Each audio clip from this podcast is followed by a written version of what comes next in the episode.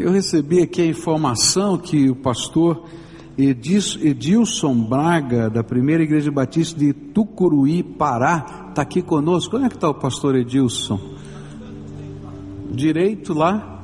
Ali. Olha, eu já ouvi falar tanta coisa boa do irmão, viu? Como um dos pioneiros da Amazônia plantador de igrejas ali em toda aquela região. Que Deus continue a usar a sua vida, viu, meu irmão? Louvado seja o nome do Senhor pela sua vida. Vamos aplaudir e honrar, né? Esses missionários que abriram aí, lá naquela estrada da Transamazônia, quando aquilo, né, meu Deus do céu, chegou lá, abriu dezenas de igrejas. Louvado seja Deus pela vida do pastor Edilson Braga, que está conosco aqui. Queria convidar você a abrir a sua Bíblia no segundo livro de Coríntios, capítulo 3, a partir do verso 1 até o verso 6. Nós temos estudado a palavra de Deus nesses, nesse trecho e queria é, concluir esse estudo que começamos sobre as características do homem de Deus. A palavra do Senhor nos diz assim: e será que com isso estamos começando a nos recomendar a nós mesmos novamente? Será que precisamos, como alguns, de cartas de recomendação para vocês ou da parte de vocês? Vocês mesmos são a nossa carta escrita em nosso coração, conhecida e lida por todos. Vocês demonstram que são uma carta de Cristo, resultado do nosso ministério, escrita não com tinta, mas com o Espírito do Deus vivo, não em tábuas de pedra, mas em tábuas de corações humanos. Tal é a confiança que temos diante de Deus por meio de Cristo. Não que possamos reivindicar qualquer coisa com base em nossos próprios méritos, mas a nossa capacidade vem de Deus. E Ele nos capacitou para sermos ministros de uma nova aliança, não da letra, mas do Espírito, pois a letra mata, mas o Espírito vivifica. Pai querido, nessa hora, quando continuamos a te adorar, e vamos meditar na tua palavra, outra vez, ó Senhor, outra vez, revela-te a nós, toca a nossa vida, o nosso coração, aplica a tua verdade à nossa alma. É aquilo que oramos no precioso nome de Jesus. Amém e amém. Nós temos estudado essa carta e essa carta ela é ela tem um caráter todo especial, porque é uma carta em que Paulo abre o seu coração de uma maneira muito íntima, muito pessoal. E ele está enfrentando um problema, vocês sabem disso, eu já falei, não é? Ah, havia uma divisão lá na igreja de Corinto, havia um grupo de é, emissários de Jerusalém, que eram chamados de é, cristãos judaizantes, que ensinavam que primeiro você tinha que se converter ao judaísmo e praticar todos os costumes judaicos para depois ser cristão. E então eles chegavam dizendo: ó, quem, quem é, quem é que deu carta de autorização para Paulo plantar uma igreja aqui? Quem é que é, o constituiu como missionário? E ali estava criando essa, essa dificuldade tão grande. E nesse, nesse texto, trecho aqui, do capítulo 3, Paulo começa a descrever as características de um homem de Deus. Que, o que que, é, o que, que pode ser perceptível não é, na vida de uma pessoa que se diz homem ou mulher de Deus nessa terra? E a primeira coisa nós estudamos há duas semanas atrás, semana passada, melhor dizendo, no culto da manhã, onde a palavra de Deus nos disse que a primeira característica do homem de Deus é ter uma reputação de piedade e integridade impecável, tá? É, não existe, não é, carisma sem caráter. E toda vez que você encontrar não é? Manifestações de poder sem caráter, desconfie, porque Deus trabalha a essência e não a aparência. E aí Paulo vai falando sobre isso. Olha, eu não preciso me autorrecomendar, eu trabalhei com vocês, vivi com vocês e a minha vida, o meu testemunho é prova, não é? E a conversão de vocês é prova de que o Senhor trabalhou através da minha vida. A segunda característica que nós aprendemos também, domingo passado pela manhã, foi que o homem de Deus, ele é usado como um instrumento da graça para transformação de vidas. E aí Paulo diz assim: olha, a maior recomendação que eu tenho é que vocês são convertidos no Senhor Jesus, não é?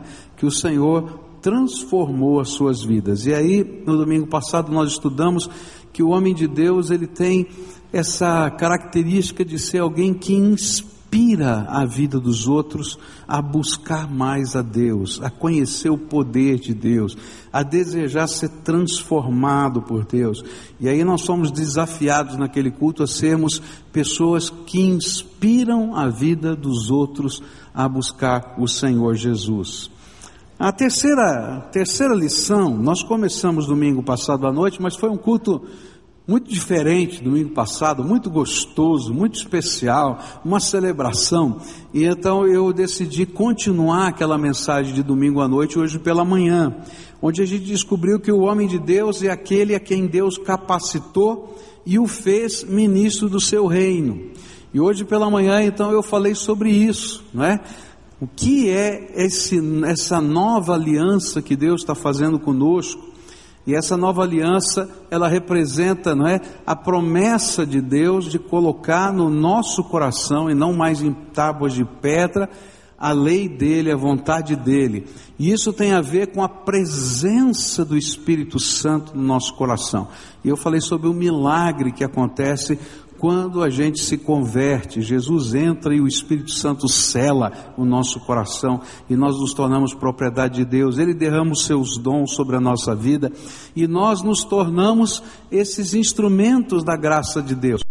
E a grande lição de hoje de manhã foi o seguinte: capítulo 4, Paulo vai dizer: Nós somos não é, é vasos de barro, mas Deus colocou dentro desses vasos de barro o seu espírito, essa coisa gloriosa.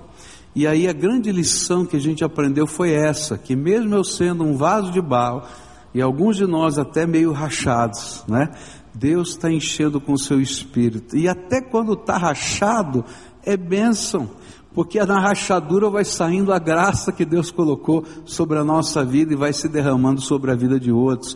Então, essa é a beleza da graça de Deus. E que o grande obstáculo para a gente servir a Deus é medo. A gente tem medo dos desafios do Senhor na nossa vida. E o desafio dessa manhã foi a gente colocar o medo no altar e buscar a ousadia para servir a Deus nos ministérios que Ele tem, mesmo sabendo que eu sou um vaso de barro.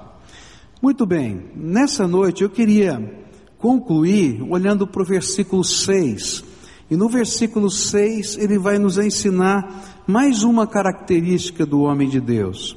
Ele nos capacitou para sermos ministros de uma nova aliança, não da letra, mas do espírito, pois a letra mata, mas o espírito vivifica. O homem de Deus é aquele que tem uma mensagem.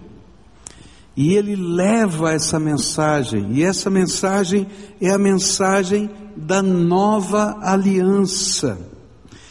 E eu acho tremendo porque nós vamos estudar esse, esse, esse ponto desse, desse sermão hoje, bem no dia que a gente vai estar celebrando a ceia. E essa promessa da nova, nova aliança tem tudo a ver com a ceia do Senhor.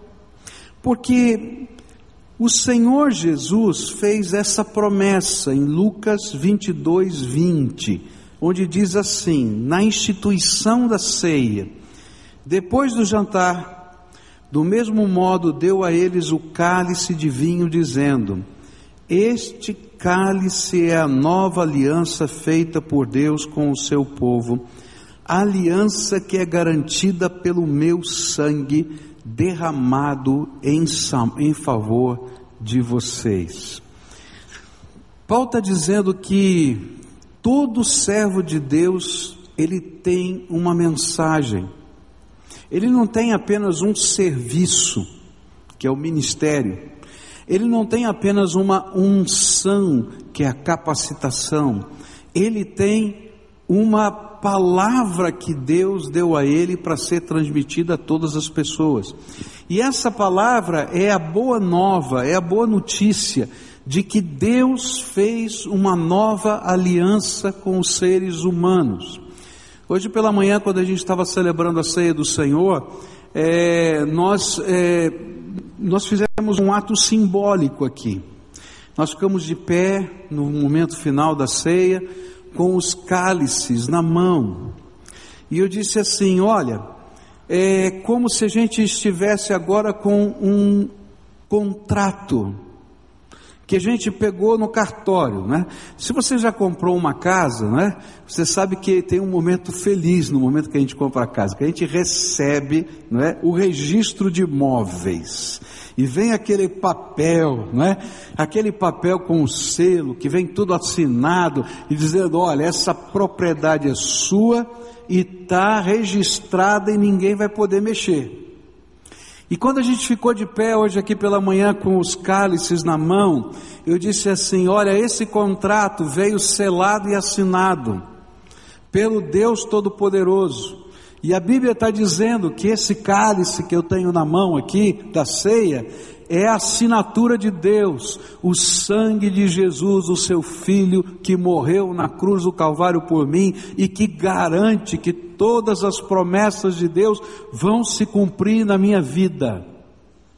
E mais, eu falei hoje de manhã aqui que não apenas todas as promessas, mas aquelas que estavam no Velho Testamento, em que ele escreveria a lei dele no nosso coração, aconteceriam e estão acontecendo, porque o Senhor é a garantia da promessa que ele fez.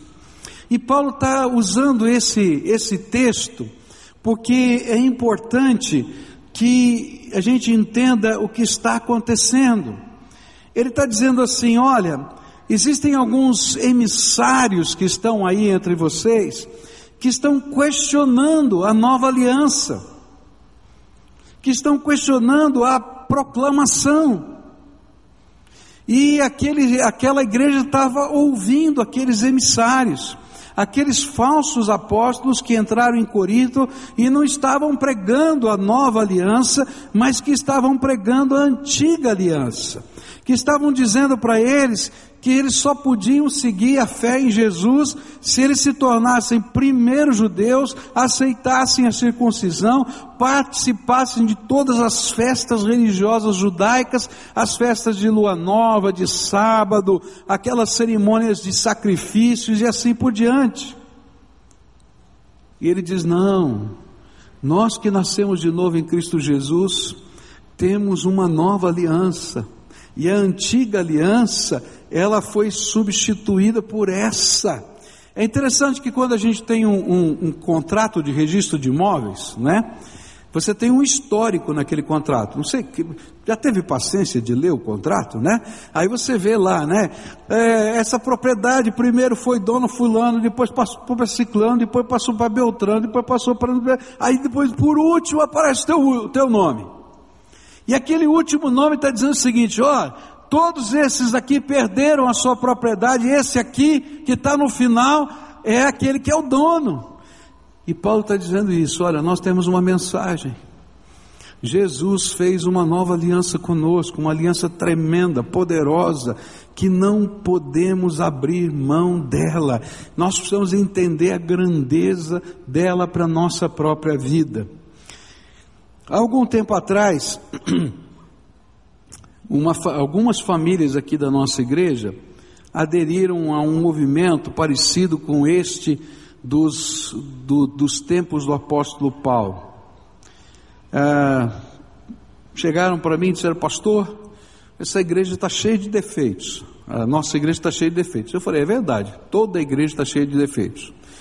Pode olhar para quem está perto de você e dizer assim: a sua igreja está cheia de defeitos. Pode falar a verdade. Agora pergunta para ele: por quê? Fala, pergunta, por quê? Porque você está aqui. E onde tem gente, tem defeito, gente. Por que, que a igreja está cheia de defeito? Porque eu estou aqui, porque você está aqui, onde tem gente, tem defeito, tem erro, tem falha. Tem alguém perfeito aqui? Não tem. Né? O único perfeito foi Jesus. E todos nós estamos sendo cada dia aperfeiçoados na, aperfeiçoados na graça. E aquela família então chegou para a gente e disse assim: Olha, pastor, não dá para a gente continuar aqui, por quê? Porque é, o, o, o, vocês não cumprem o que está na Bíblia. Tá? Mas o que, que a gente não está cumprindo? Olha, vocês não guardam o sábado. Ah, vocês não praticam algumas cerimônias que estão na Bíblia. Eu me lembro que uma vez eu fui, fui à casa dessa pessoa e, e fui num sábado, né? E ele disse: Olha, pastor, o senhor me desculpe, mas eu não posso servir café. Eu falei: Por que não? Porque tem que ligar o fogo. E no sábado a gente não liga o fogo. Falei, então, tudo bem, não precisa tomar café. E é interessante como às vezes vem algumas ideias que perturbam a mente da gente e a gente não entende a grandeza da obra que Deus está fazendo na nossa vida. E nessa noite eu queria gastar um pouquinho de tempo falando para vocês o que é que Paulo estava ensinando para essa igreja a respeito dessas, desse assunto. Ele estava dizendo para aquelas pessoas que a gente tem que tomar cuidado com algumas heresias que vão entrando de uma maneira muito peculiar e até com, com aspectos de piedade cristã, de santidade cristã, mas que na verdade distorcem a essência do Evangelho. Por isso, Paulo agora está mudando do foco, do caráter do homem de Deus para a mensagem do homem de Deus. E ele vai dizer assim: a mensagem do homem de Deus é a mensagem da aliança, da nova aliança. E queridos, a mensagem da nova aliança tem um ponto fundamental. Se você esquecer tudo mais que eu falar, lembra disso. O ponto fundamental que eu queria que você lembrasse e levasse para casa. Jesus é suficiente. Fala junto comigo. Jesus é suficiente. Toda vez que alguém quiser ensinar para você alguma doutrina, em que você precise acrescentar a Jesus mais alguma coisa para ter a salvação, pode ter certeza que não veio de Deus. Porque a Bíblia diz que Jesus é suficiente. Por isso a mensagem da nova aliança é a mensagem da suficiência de Jesus. A grande mensagem da nova aliança para aqueles tempos era que os gentios não precisavam tornarem-se judeus, eles não precisavam passar pela circuncisão para serem salvos, e a fé em Jesus era mais do que suficiente para a salvação de qualquer pessoa. E esta era a mensagem da igreja de Jesus Cristo. Por isso Pedro ensinou em 1 Pedro 1, 18 a 21, pois vocês sabem que não foi por meio de coisas perecíveis, como prata ou ouro, que vocês foram redimidos da sua maneira vazia de viver, transmitida por seus antepassados, mas pelo precioso sangue de Cristo, como de um cordeiro sem mancha e sem defeito, conhecido antes da criação do mundo, revelado nesses últimos tempos em favor de vocês, por meio dele vocês creem em Deus, que o ressuscitou dentre os mortos e o glorificou, de modo que a fé e a esperança de vocês estão em Deus. Eu faço questão do momento do ofertório de dizer que é um ato de culto, se eu puder, eu vou repetir 500 mil vezes, que você tem que se levantar do teu lugar porque é voluntário. Sabe por que eu faço isso? Porque tem gente que acredita que compra alguma coisa de Deus com seu dinheiro. Jesus é suficiente, não preciso de mais nada. A gente faz as coisas de Deus por obediência, por alegria, porque Ele é o Senhor da nossa vida, mas eu não compro nada de Deus. Tudo que veio de Deus veio de graça, porque Ele tomou o meu lugar na cruz do Calvário. Tem algumas, algumas seitas religiosas que diz assim para você, né? Olha, eu vou fazer um trabalho forte aí para você. Primeiro você me dá tanto, tá? Porque tem custo, você vai ter que pagar. E você vai ter que fazer uma oferenda para o bicho tal, pro, não, bicho estou falando eu, mas né? Para a entidade tal, para outra tal, tal, não sei o quê. Queridos, não tem nada disso na Bíblia.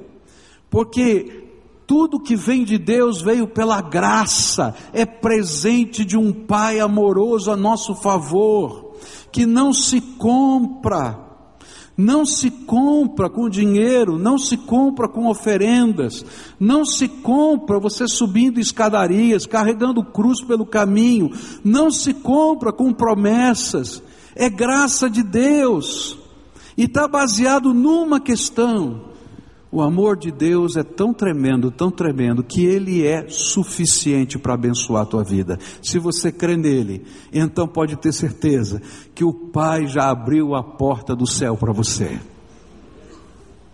Essa é a mensagem da nova aliança. Essa é a mensagem. Olha, não foi comprada com prata nem com ouro, essa bênção ela foi paga, sim, mas foi paga por Jesus com o seu sangue. Por isso, quando a gente levantar o cálice hoje, lembra, aquele sangue é a garantia de que Deus já pagou todo o preço que precisava ser pago. É interessante que o autor de Hebreus vai ensinar que as coisas que estavam na antiga aliança, elas eram uma sombra, um referencial do que Deus faria na nova aliança. Por exemplo, Hebreus 10, verso 1 vai dizer assim: a lei traz apenas uma sombra dos benefícios que hão de vir e não a sua realidade.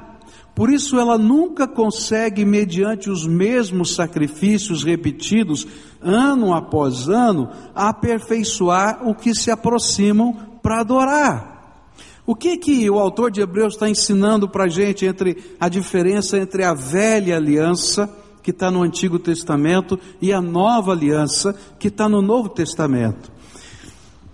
A velha aliança era uma promessa, que tinha que ser recebida por fé, e é por isso que o autor de Hebreus, no capítulo 11 e 12, vai dizer que todos os heróis da fé do Velho Testamento, eles tiveram que passar pelo mesmo processo que eu e você, o processo de alcançar a graça de Deus mediante a fé.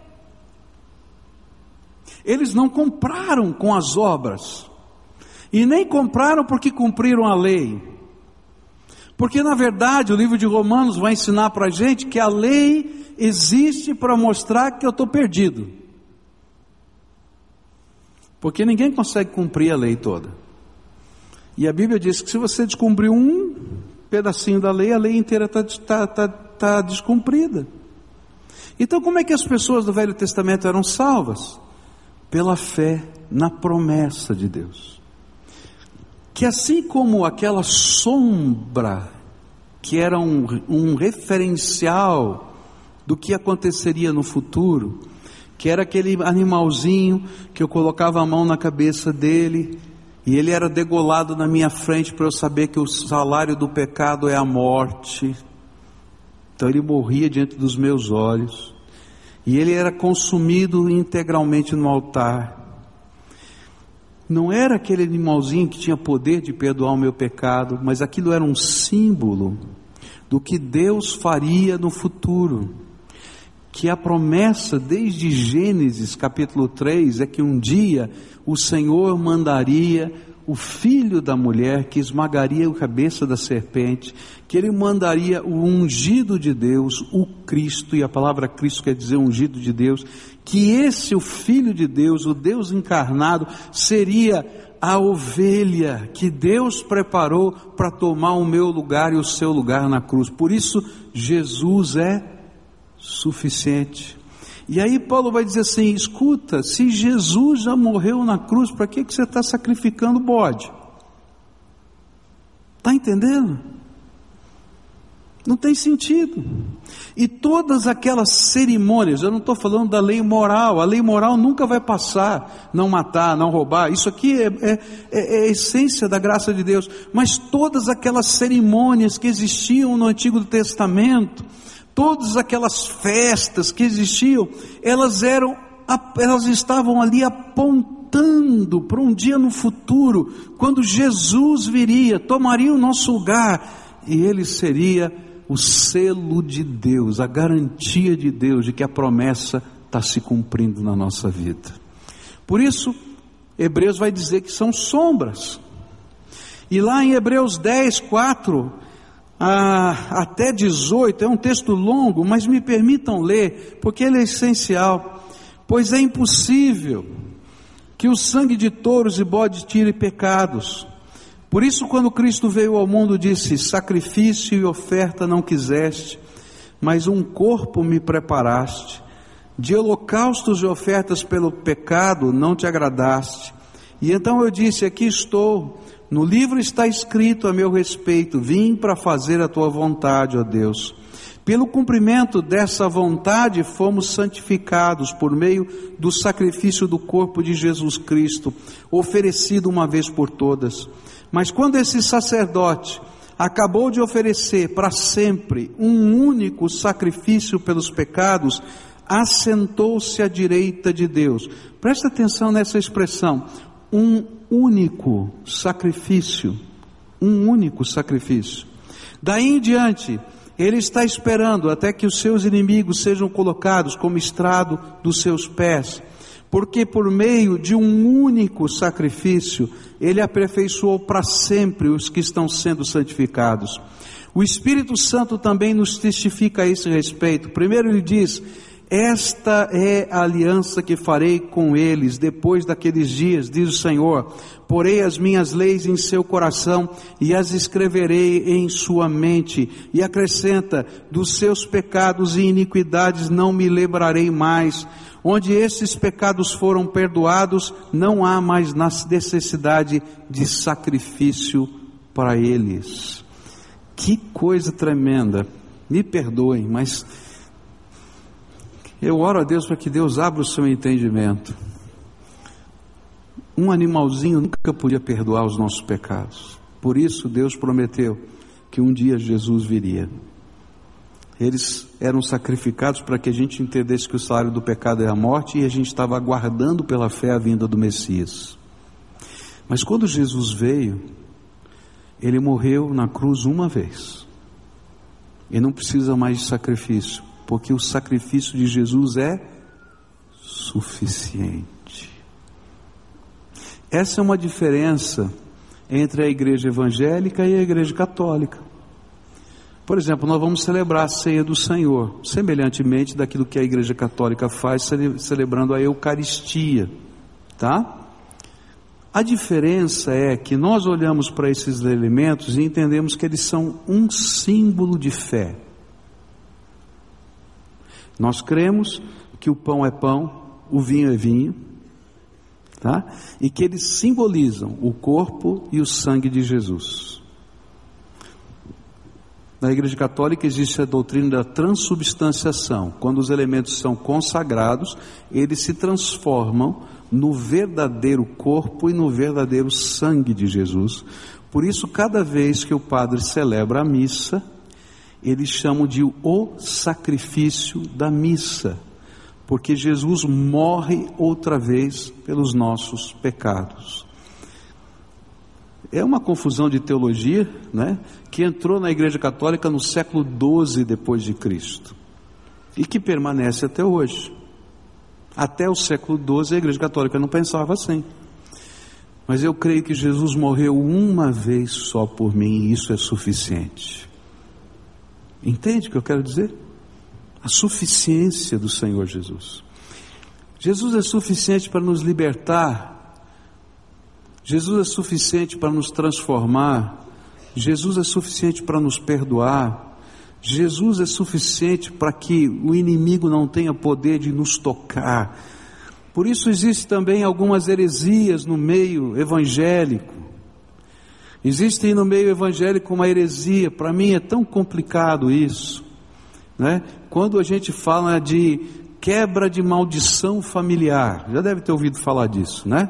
Quebra de maldição familiar, sabe por quê? Que eu acho que é uma heresia.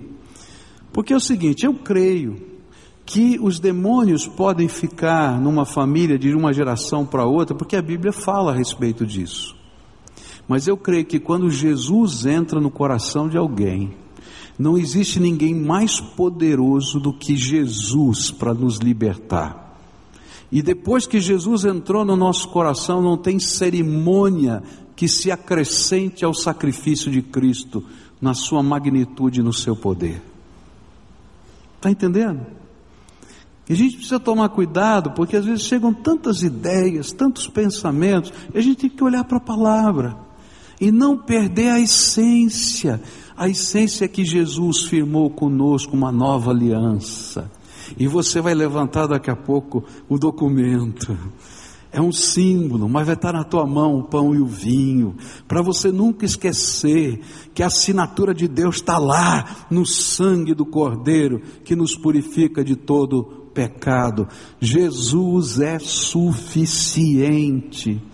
Por isso, o homem de Deus não prega o legalismo, a religiosidade, as cerimônias, os ritos, ele prega a suficiência de Jesus que morreu e ressuscitou para nossa salvação.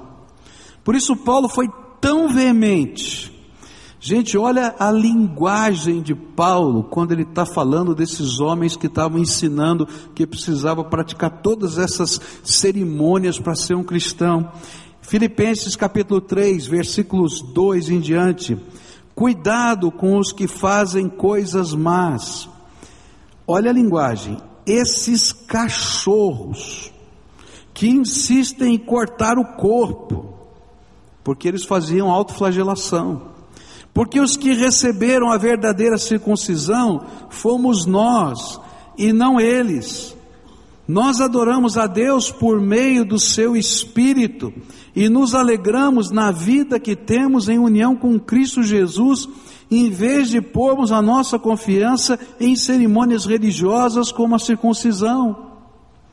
E Paulo afirmou que isso não era uma questão de palavras ou discussão de dogmas, mas era algo que tinha a ver com a essência da vida no espírito. E ele diz no versículo 6 do nosso texto: Ele nos capacitou para sermos ministros de uma nova aliança, não da letra, mas do espírito, pois a letra mata, mas o espírito vivifica.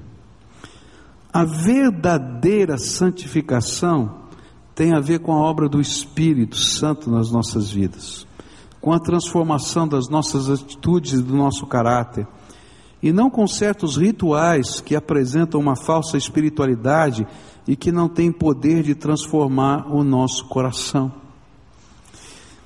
Quando eu cheguei aqui nessa igreja, eu levei um susto.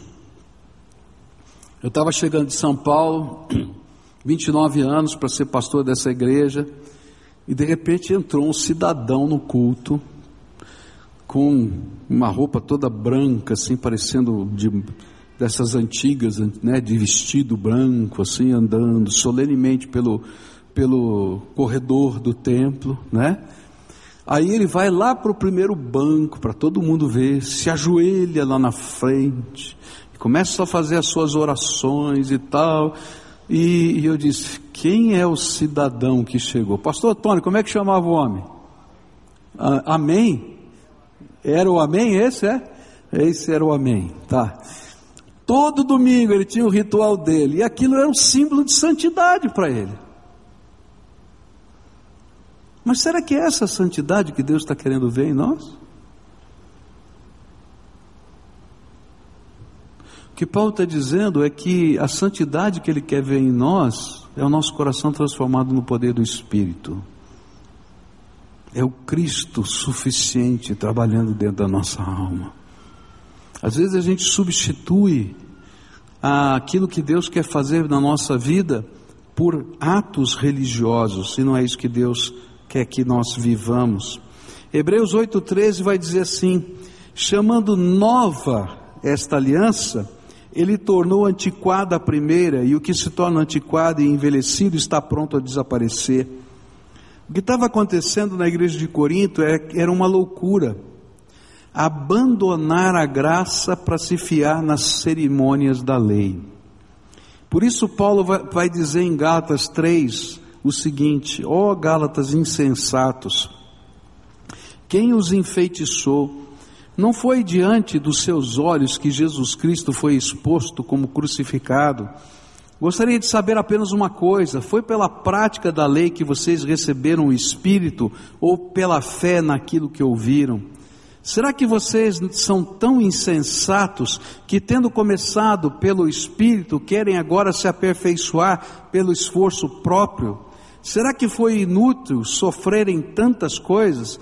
Se é que foi inútil. Aquele que lhes dá o seu espírito e opera milagres entre vocês, realiza essas coisas pela prática da lei ou pela fé com a qual receberam as palavras? Por isso, para Paulo, quando eles estavam aderindo a essa seita, eles estavam abdicando da promessa do derramamento do Espírito Santo que nos transforma e santifica para confiar na força humana de praticar certas, certas cerimônias. Ah, se eu não acender o fogo no sábado, eu vou ser mais santo, porque eu estou. Queridos, não é isso. Ah, se eu tiver a, a cerimônia da festa tal, se eu tocar o chofar ou se eu não tocar o chofar, você está entendendo o que eu quero dizer? Eu não estou dizendo que não precisa, que não pode tocar, pode tocar o chofar como qualquer outro instrumento, mas não é que o chofar vai trazer o Espírito Santo. Entendem o que eu estou falando? Não é forma, é conteúdo que a palavra de Deus traz para a gente. A grande lição aqui é: confie só em Jesus. Jesus é suficiente. Não existe nenhum outro intermediário que precise levar suas orações ao Pai. Jesus é suficiente. Você quer falar com o Pai? Fala em nome de Jesus, Ele é o nosso intermediário. Não existe nenhuma outra cerimônia que possa nos aproximar de Deus. Jesus é suficiente. Não existe nenhum outro dogma mais forte ou mais importante do que Jesus na nossa vida. Jesus é suficiente para transformar, salvar, santificar. Só Ele pode derramar o Espírito Santo sobre a nossa vida. Só Ele pode nos dar uma viva esperança, diz as Escrituras Sagradas. Há algumas coisas que Jesus ensinou que a gente devia repetir. E essas são cerimônias que a gente repete e foram instruídas pelo Senhor Jesus. E na verdade elas são cerimônias simbólicas e não detêm poder. Por isso os batistas, batistas não chamam a ceia do Senhor, que é uma dessas cerimônias, de sacramento. Porque o sacramento envolve a concepção de um ato que confere graça. Então, se eu comer do pão ou beber do vinho, vai sair um poder de Deus do pão e do vinho que vai me abençoar. Nós não cremos nisso. Por quê? Porque nós cremos que o pão é pão e o vinho é vinho. Mas por que, que a gente celebra então essa cerimônia? Para que a gente se lembre até a volta de Jesus, que Jesus morreu e ressuscitou para nossa salvação. E quando a gente levanta aquele cálice, a gente está dizendo: está aqui a assinatura de Deus, o sangue de Jesus que foi vertido na cruz do Calvário por mim. Está entendendo? A outra cerimônia que a Bíblia ensina é o batismo. Jesus ensinou que se alguém crê no Senhor Jesus, ele precisa ser batizado. Não é porque o batismo tem poder de carregar nas águas os nossos pecados. A água que está lá é água potável que a gente trata como se fosse uma piscina. Toda semana passa no filtro, põe o cloro, a mesma coisa. Tá? A mesma coisa. Mas aquela cerimônia, ela tem um simbolismo. E o significado dessa cerimônia é o simbolismo. Quando publicamente um dia eu vou convidar a minha família, eu vou convidar os meus amigos, porque talvez eles não venham à igreja para outra coisa, mas se você disser eu quero te convidar para o meu batismo, muita gente vai vir aqui. Tá? E você publicamente vai dar sua profissão de fé. Eu um dia decidi morrer para mim mesmo e ressuscitar para Jesus. E quando você for mergulhado nas águas, você simbolicamente está sendo enterrado para morrer para a velha vida. E quando você é levantado das águas, é como se você tivesse ressuscitado para viver uma nova vida com Jesus. E esse é um símbolo de fé, porque a conversão já aconteceu. E a gente pratica a ceia do Senhor e o batismo, não porque tem um poder espiritual nesses elementos, mas porque Jesus ensinou que nós deveríamos obedecê-lo. E essa é uma luta muito grande. Eu sei que tem muita gente que está frequentando a igreja faz tempo, já tomou uma decisão lá de Jesus, mas às vezes tem medo, e eu vou usar a palavra certa, medo do batismo. Sabe por quê? Porque o medo está em dizer para todas as pessoas que você assumiu quem você é agora que você abriu mão de uma doutrina e recebeu outra. E aí você tem medo do que as pessoas vão falar, do que as pessoas vão pensar. Agora, Jesus instituiu o batismo por causa disso. Hoje a gente faz o batismo aqui dentro da igreja no batistério. Se você quiser, você fica quietinho, não fala para ninguém, ninguém fica sabendo. Naquele tempo, o batismo era feito no lugar onde as pessoas pegavam água para beber lavavam as suas roupas, em comunidades pequenas de duas mil pessoas, três mil pessoas, onde todo mundo se conhecia, e de repente eles diziam: Você viram? O João, o João agora virou cristão. Que loucura! E era um testemunho de fé, de compromisso com Deus. Por isso, estas duas cerimônias foram colocadas por Jesus, ele que ensinou essas duas cerimônias, não porque elas um poder em si mesmas, porque Jesus é suficiente, mas para que a gente possa, primeiro, sempre lembrar-se da suficiência de Jesus, e depois entender que se a gente não for capaz de negar, se negar-se a si mesmo, tomar a nossa cruz e seguir Jesus, a gente não é digno do nome dele. Eu diria, não tem nada a ver com política, tá? Mas o batismo é uma cláusula de barreira. Tá afim mesmo? É sério? Então, assume o que você está fazendo. Nessa noite nós vamos nos preparar agora para participar da ceia do Senhor. Eu pediria para os diáconos nos ajudarem a já se preparando. Mas antes disso, eu queria convidar algumas pessoas a tomarem algumas decisões nessa noite. A primeira delas, confiar na suficiência de Jesus. Você não precisa de nenhum outro intermediário, você não precisa de nenhuma outra cerimônia, você não precisa de nada a não ser Jesus na tua vida e no teu coração para fazer diferença na tua vida. E se você ainda não teve um dia que você confessou para Jesus, que você confia só nele para a sua salvação. E se você não teve a coragem ainda de entregar a sua vida a Jesus, para que Ele a partir de hoje seja o Senhor da sua vida, eu queria desafiar você a fazer isso hoje. Tem alguém aqui a quem o Espírito Santo está falando diz: Hoje eu quero confiar na suficiência de Jesus. Levanta bem alto a sua mão, que daqui a pouquinho eu quero orar por você. Vou orar por você, querido. Tem mais alguém aqui, o Espírito Santo está falando ali, quero orar por você. Lá em cima também. Quem mais o Senhor está falando? Quero orar por você, filha, tá? Quem mais? Levanta bem alto a mão. Deixa eu ver. Onde está? Lá atrás. Quero orar por você. Quem mais? O Senhor está tá, tá tocando a alma aqui para caminhar com isso. Nós vamos orar já já. Eu vou pedir daqui a pouquinho para a gente você ficar de pé para eu orar por você, tá bom? Mas espera um pouquinho, eu vou pedir isso daqui a pouco. Segunda coisa, tá? Tem pessoas aqui que já tomaram essa decisão, mas estão com medo de assumir o compromisso do batismo.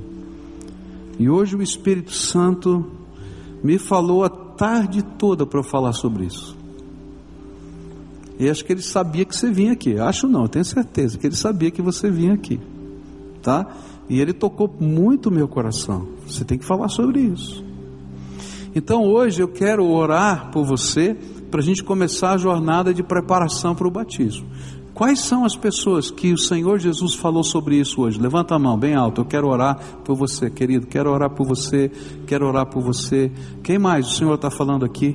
Está tocando o coração lá em cima na galeria. Tem gente lá, lá do lado. Quero orar por você nesse sentido. Tem mais gente que o Senhor está falando, ó, está na hora, chega, não é? Toma a sua decisão e vamos anunciar isso. Tem mais alguém? Levanta bem alto a mão aqui. Aleluia, graças a Deus, tá?